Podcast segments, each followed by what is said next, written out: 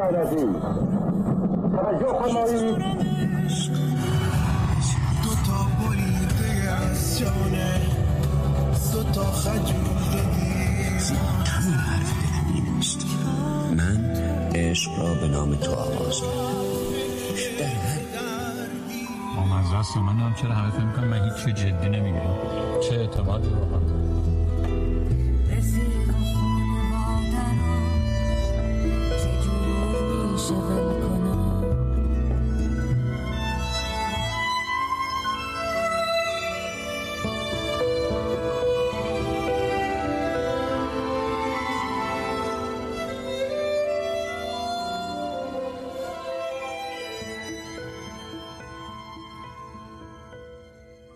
گونه که انکارم می‌کنی باورم می‌شود که هرگز نبودم.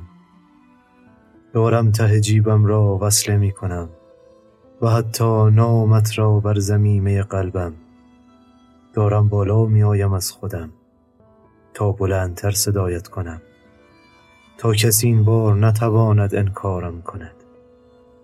اندوه منی که از رگهای خستم پایین می روی اما حل نمی شوی کاشکی درست همین حالا کمی از تو را کنار خودم داشتم.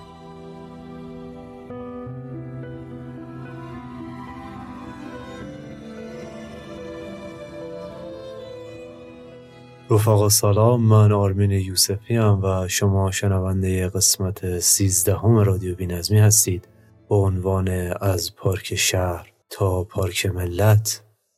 ما در این پادکست یک موضوع داریم و یک تم.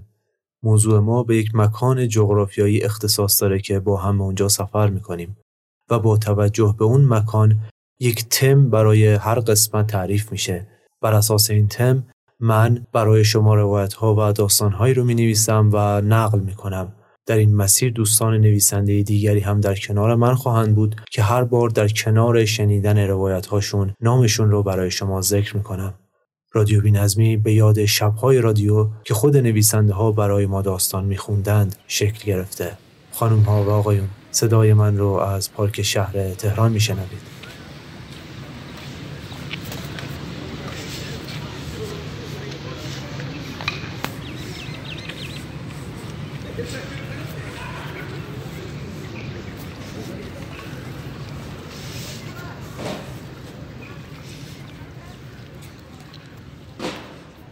اولین دانه های برف که بر درختان پارک شهر نشست.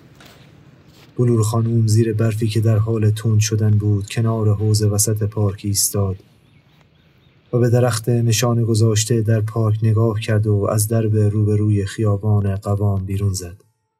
درختی که در غروبی تابستانی سید دوربینی عکسی از بلور خانوم برداشت و وقتی خواست عکس از دوربین بیرون زده را به او بدهد گونه های بلور را بوسید.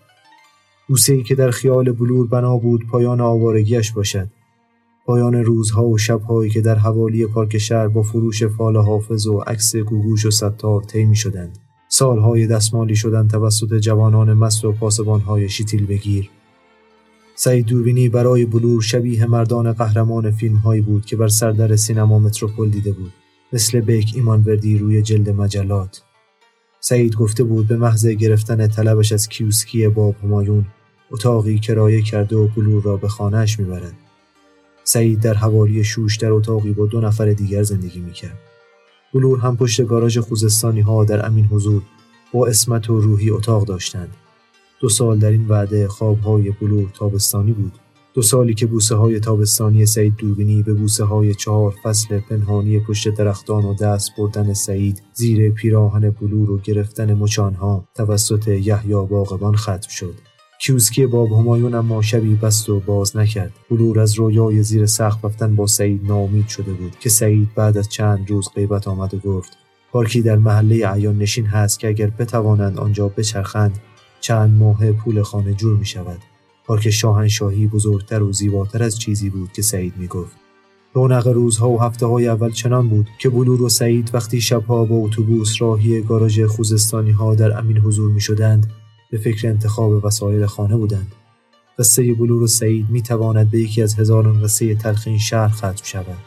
قصه های باب دندان سریال های دوزاری تلویزیون مثلا سعید درگیر موضوعی مجرمانه شده و در دل تاریخ گم شود یا شبی ماشینی روبروی کاباره میامه سعید را جلوی چشم بلور زیر بگیرد قصه های زرد بار دراماتیک بیشتری دارند ولی همه قصه ها دراماتیک نمی شوند گاهی میان همین آدم هایی که زیر بهمن روزمرگی و یک نواختی شبیه ربات شدهاند بلورها و سعیدهای زیادی هستند.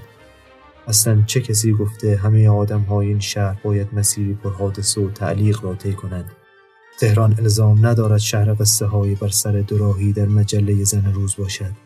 بسیاری از آدم هایی که صبح با صدای بوغ ماشین ها بیدار می شوند و شب از دل ازدهام شهر به خانه می رسند آدم های ساده هستند که هیچگاه رخدادهای زندگیشان بدل به روایت نمی شود بگذاریم سعید و بلور از رونق پارک شاهنشاهی پول کرایه اتاقی در شوش را به دست بیاورند. حتی در روزهای ملتهب انقلاب حتی روزهای ملتهب جنگ. با هم در همان پارک شاهنشاهی که حالا پارک ملت نامیده می شود کار کنند. و هیچ کس نداند نام پیرزنی که در روزهای پایانی قرن از در روبروی خیابان سیتیر پارک شهر بیرون آمد سوار تاکسی شد و در دل تاریکی تهران محو شد. بلور بوده است.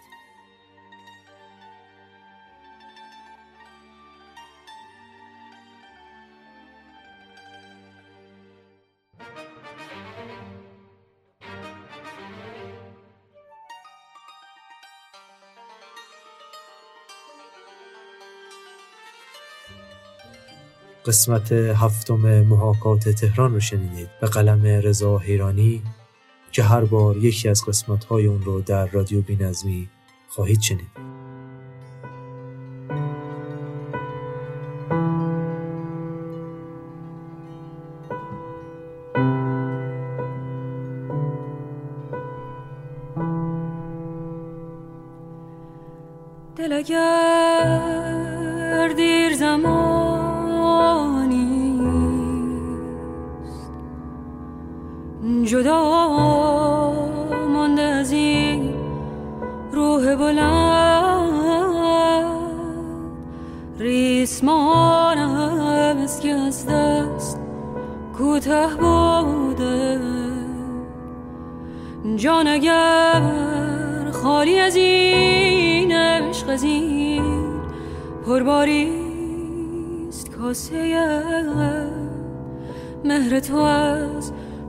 لبم کم بوده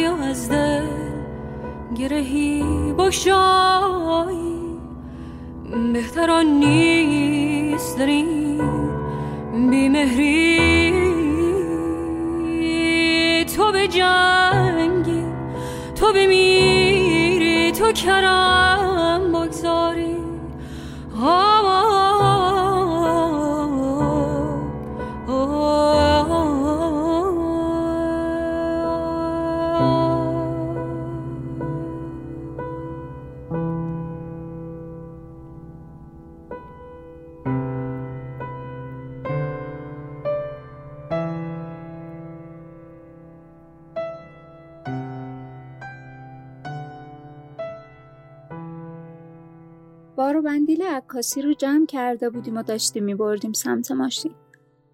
کتفم به اون طرفی که کوله دوربینا انداخته بودم کج شده بود و داشتم همینجوری زیر لب غر می‌زدم. کدوم دیوونه ای واسه لوکیشن عکاسی عروسی میگه بریم پارک ملت؟ آخه تو اون شلوغی چه عکسی میشه گرفت؟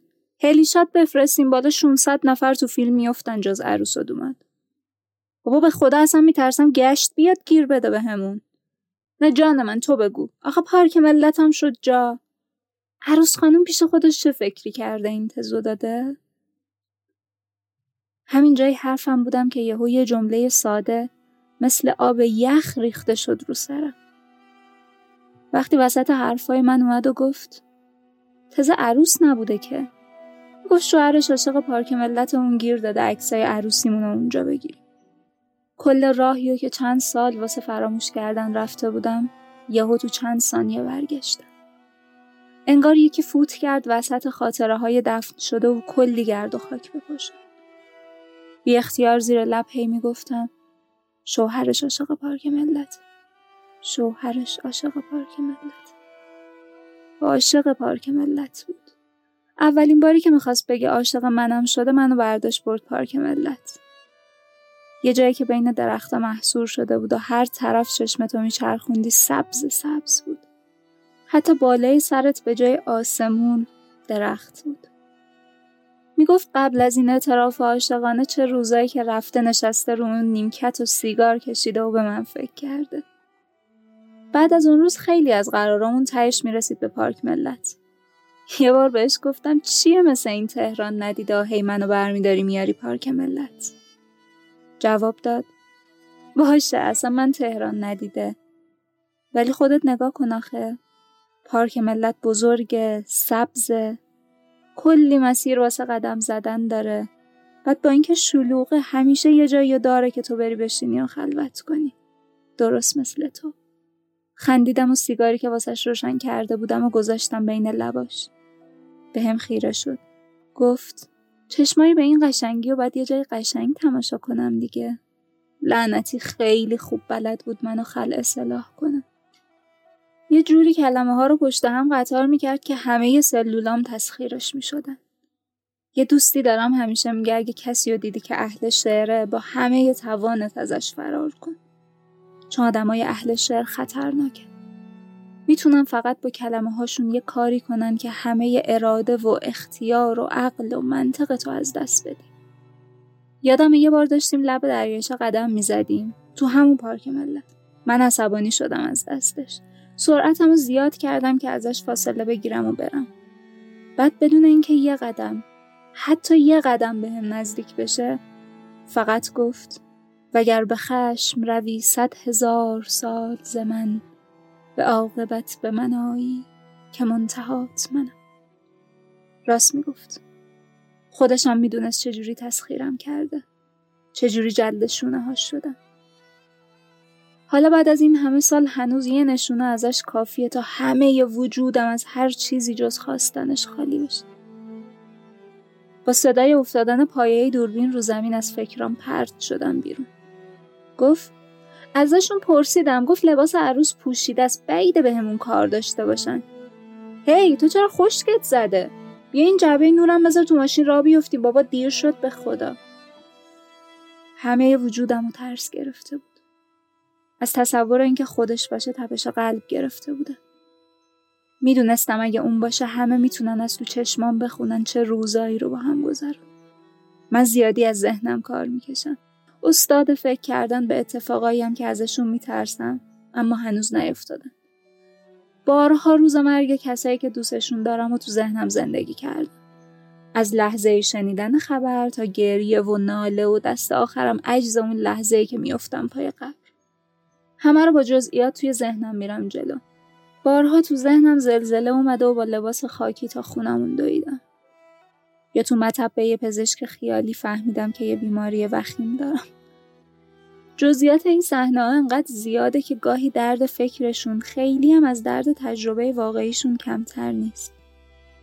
حالا امروز اینجا دارم صحنه ای رو تصور می‌کنم که اون با کت شلوار مشکی کنار عروس جوونش از راه می‌رسن. یه لانگ شات می‌بینم از اولین لحظه ای که منو می‌بینه و جا می‌خوره. مات نگاه هم میشه. دست و پاشو گم می‌کنه شبیه مجرمی که اشتباهی به محل جرم برگشته. منم یه سری تکون میدم که خیالش راحت بشه قرار نیست اتفاقی بیفته. میرم جلوتر تو فکرم. خسته است انگار که کوه کنده باشه. داماد لبخند بزن. آها آها یکم بیشتر. یکم صورتتو شادابتر کن. حس بیشتر لطفا. یکم به عروس نزدیکتر شو.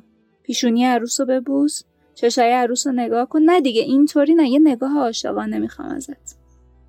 موقع گفتن همه اینا یه چیزی تو دلم کش می اومد اما بیشتر از همه موقع گفتن دستتو دور کمر عروس حلقه کن همه اون چند ساعت عکاسی اون روز من تو ذهنم به چشمای اون نگاه کردم تا ببینم به آرامشی که دنبالش بود رسیده یا نه به عروس نگاه می کردم تا ببینم به اندازه کافی دوستش داره.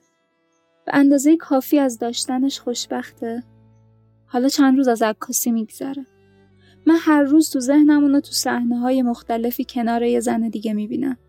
صحنه ها رو با جزئیات یعنی حتی با لباسایی که تنمونه می‌سازن. گاهی پسرش هم کنارش ایستاده. گاهی لبخند می‌زنیم و از کنار هم رد میشیم. گاهی اصلا منو نمی‌بینه. گاهی چند کلمه حرف می‌زنیم. گاهی دست پاچه میشه. گاهی بی تفاوته. تو بعضیش هنوز منو دوست داره. تو بعضیش خوشبخته. تو بعضیا پریشون. یا حتی پشیمون. اما تو همه صحنه ها یه چیز مشترک وجود داره.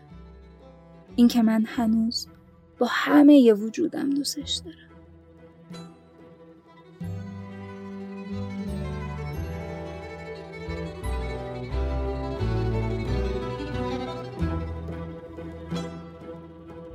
عکاسی در پارک ملت رو شنیدید به قلم و با صدای نیلوفر شکیب.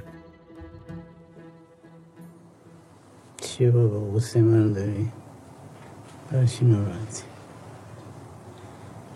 تعلق به زندگی ندارم. اگه مروبتی بکنی من خلاص کنی ازت ممنون میشم. همه اون مادرت حال من نسبت به خودش نفهمید. بعدم چی مونده از زندگی بر من دیگه؟ درد و سختی. یه مقداری شعر از من باقی مونده به اونام تعلقی ندارم. همت کنی اونا رو هم آتش بزنی خوشحال میشه بابا جون چرا قرصاتو نمی‌خوری؟ حالا این قرصا چه سودی داره با من این همه قرص خوردیم. قرصا فقط برای آسایش خیال همراه مریضه. سینه را درد دیر پیوندی است. سینه را درد دیر پیوندی است. بی سواد شدی بابا. مادرت بهتر می‌خونه شعرهای من سینه را درد دیر پیوندی است راز دیرین نگفتم چندی است بغزی از دیر در گلو دارم. گفتن رازی آرزو دارم. های آزادی ای دروغ بزرگ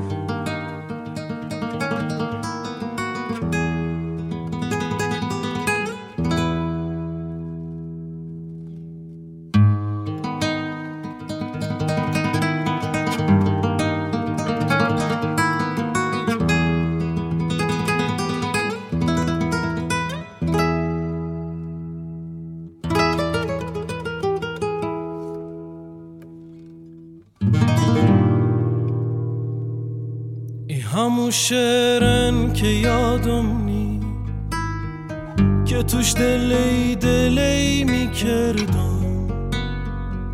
می نشستم دم دریا.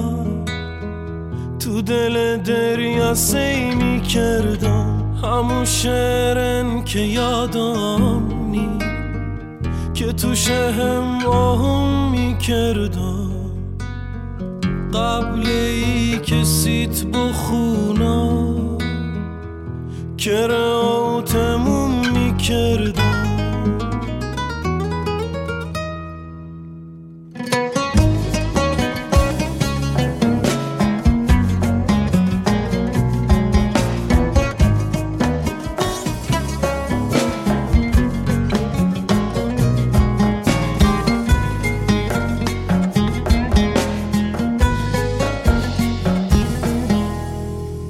دست چشات دلی دلی شر یادم ره تو موات دست دلی دلی شر یادم ره میم تا نزدیک لبات دلی شر یادم ره ای به قربون صداته دست چشات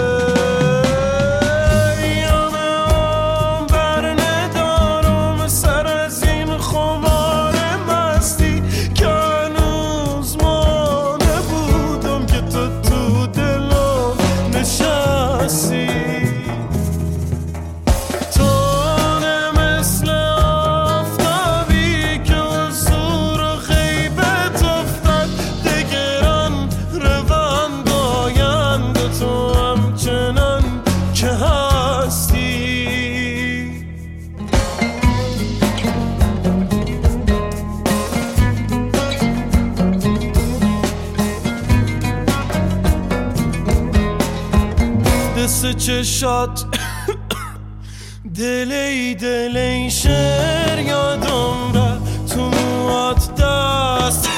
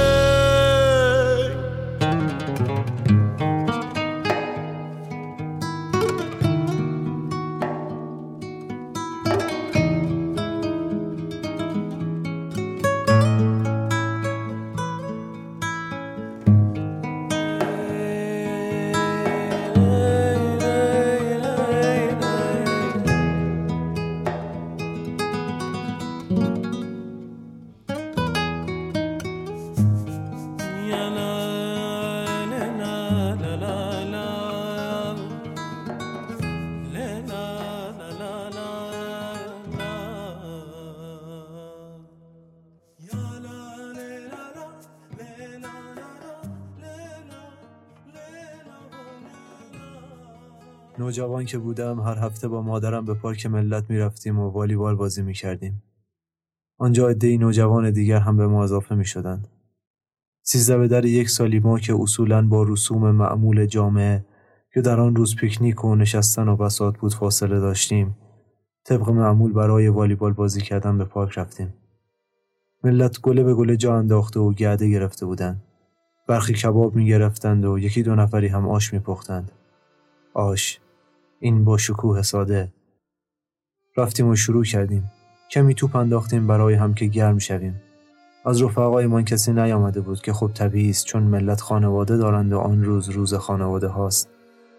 در همان وضعیت بودیم که پسری آمد. از من کوچکتر بود و بسات واک زدن در دست داشت. دستهای سیاه نبود. انگار هنوز دشت نکرده باشد. گفت خاله پول میدی برم ساندویچ بخرم؟ مادرم گفت بیا ساندویچ دارم بهت بدم. مادرم همیشه ساندویچ دارد. فرقی نمی کند کی و کجا از او طلب ساندویچ کنی. او هیچ وقت ناامیدت نمی کند. پسر نگاهی مردد کرد و با پشت دست اشاره کرد که نمی‌خواهد و رفت. ما به کارمان ادامه دادیم. خیلی پارک شلوغ بود و هر توپی که اشتباه می‌رفت به سر و کله کسی برخورد می‌کرد حتی بیم این می‌رفت که در قابلمه چیزی بیفتد. چند دقیقه گذشت و پسر برگشت.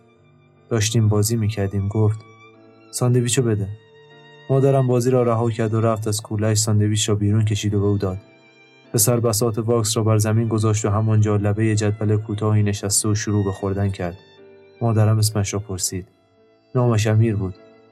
مادرم پرسید کلاس چندمی امیر؟ گفت اول راهنمایی. مادرم پرسید درس می‌خونی؟ گفت نه امسال نرفتم. دلیلش را پرسید. گفت نمی‌تونم برم باید پول ببرم خونه وگرنه بابام رام نمیده. مادرم همانطور ساکت بود.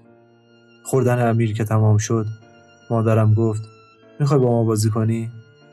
مردد بود اما می‌خواست و بازی کرد. بسیار محکم و بیدقت به توپ ضربه می‌زد. انگار از چیزی حرسش گرفته باشد و بخواهد سر آن خالی کند. فکر می‌کنم امیر و امیرها خیلی چیزها را در خودشان ریختند. مگر آدم چقدر برای در خود ریختن جا دارد؟ آن روز امیر با ما بازی کرد. هفته بعد و هفته های بعدترش را هم امیر با ما بازی کرد. با ما ساندویچ خورد. دیگر یکی از افراد گروه ما شده بود. گاهی با بعضی از بچه های دیگر بحثش می‌شد. سر مسائل خیلی ساده مثل شل انداختن توپ یا اینجور چیزها. وقتی توپ در سر و زیری میافتاد و راه دوری می‌رفت یعنی آن وقتهایی که همه از رفتن دنبالش سر باز می‌زنند امیر بدون اینکه منتظر باشد تا ببیند چه کسی می‌رود جلدی میپرید و توپ را میآورد. انگار اصلا در چنین مواردی توقعی از هیچکس نداشته باشد. اما از یک جایی به بعد دیگر پدرش نشد. هفته اول گفتیم حالا شاید اتفاقی افتاده باشد و میآید اما نیامد. هفته بعدی و هفته های بعدترش را هم نیامد.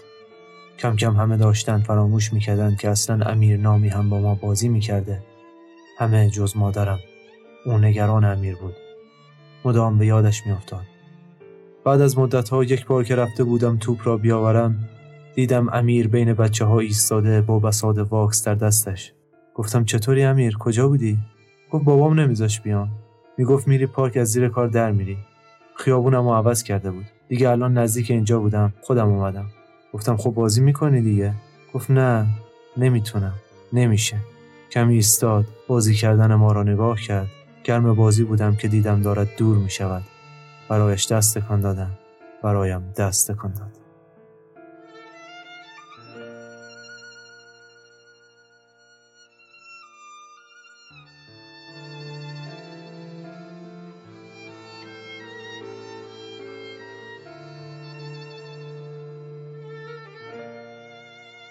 قسمت سیزدهم لولیوش رو شنیدید. به عنوان پارک ملت در لولیوش من برای شما از پرسه هایم حرف می‌زنم.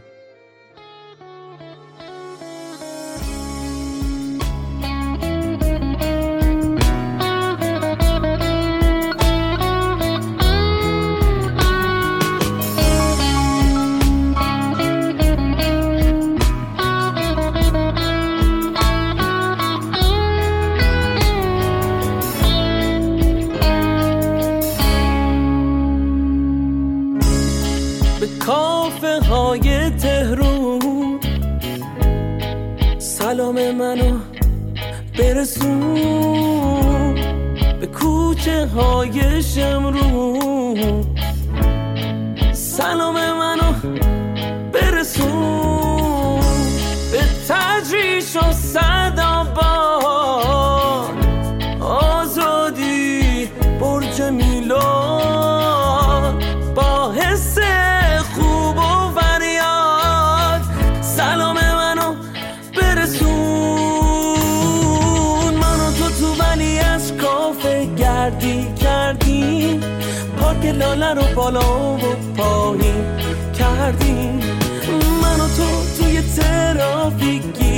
گیر کردیم زیر بارونای بلوار گریه کردیم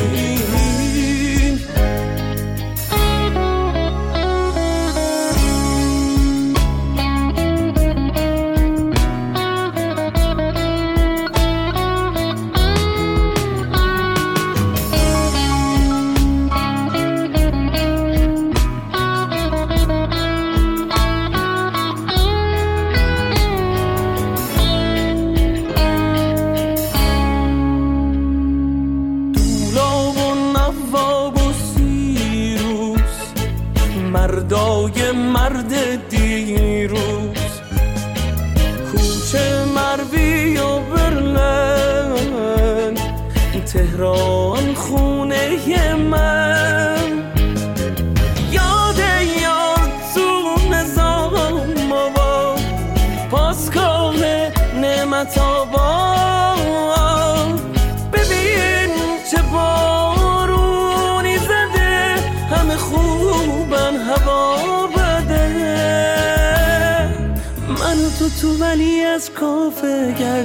کردیم پارک لاله رو بالا و پایین کردیم من و تو توی ترافیک گیر کردیم زیر بارونای بلوار.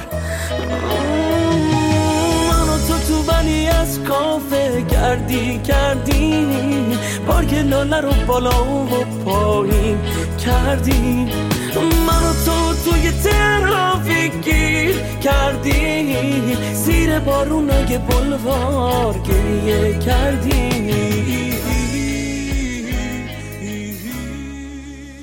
در حکایت های تهران قدیم آمده که وقتی امیری باقی ساخت اسبش را در آن گم کرد.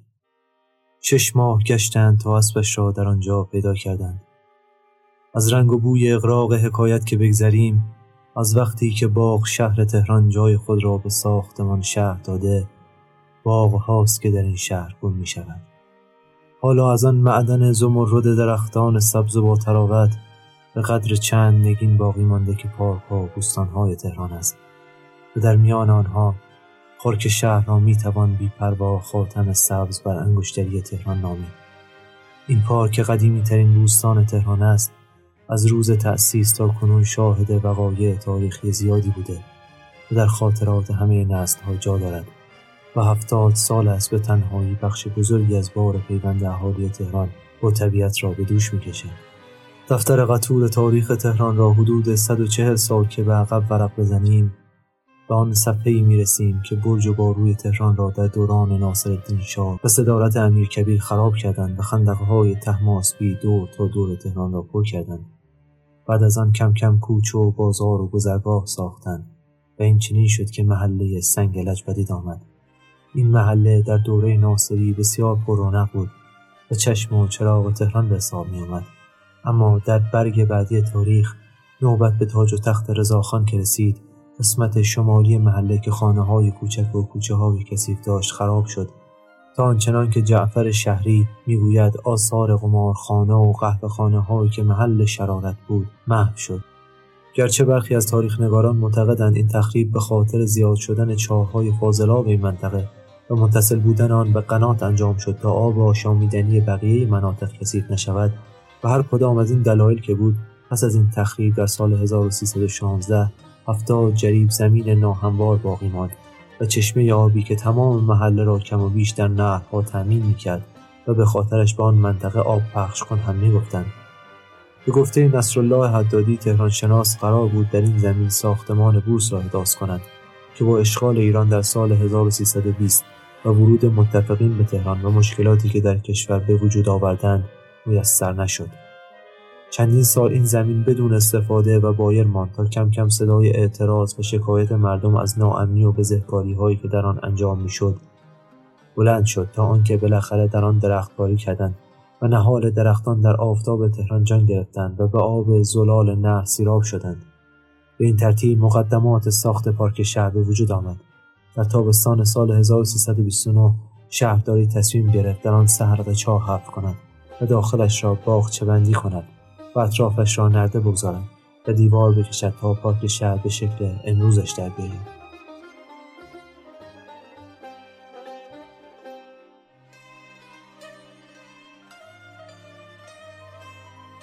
جستاری شنیدید درباره پارک شهر تهران از همشهری آنلاین.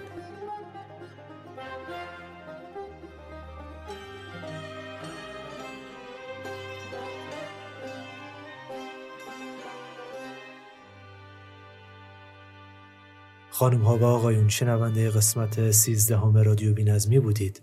در این قسمت علاوه بر داستان ها و روایت ها شنونده این قطعات نیز بودید. بی کلام آریو کنسرتینو و دستار به دستان از هوشنگ و ارسلان کامکار. موسیقی کلاسیک فولک کیهان کلهور سربازان جمعه پیمان یزدانیان. با کلام. همه چیز تقصیر باد است. آیدا شاه قاسمی. شعر یادم رفت. سیریا. تهرون از تهران الف. دیالوگ سیمای زنی در دوردست علی مصفا و در انتها شنونده کوه باش و دل نبند از گروه او و دوستانش خواهید بود. ممنونم از اینکه همراه ما بودید. می‌تونید نظرات و پیشنهاداتتون رو از طریق page اینستاگرام به گوش ما برسونید. برای حمایت از ما از طریق لینک سایت حامی باش که در توضیحات پادکست قرار گرفته اقدام کنید.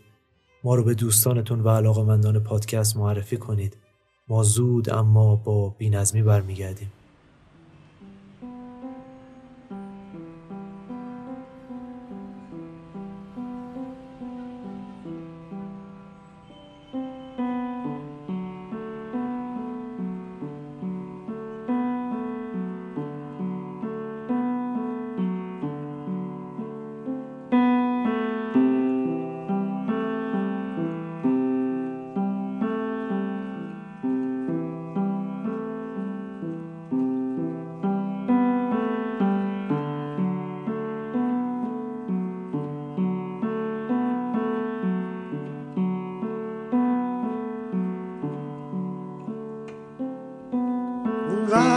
که از خاطرت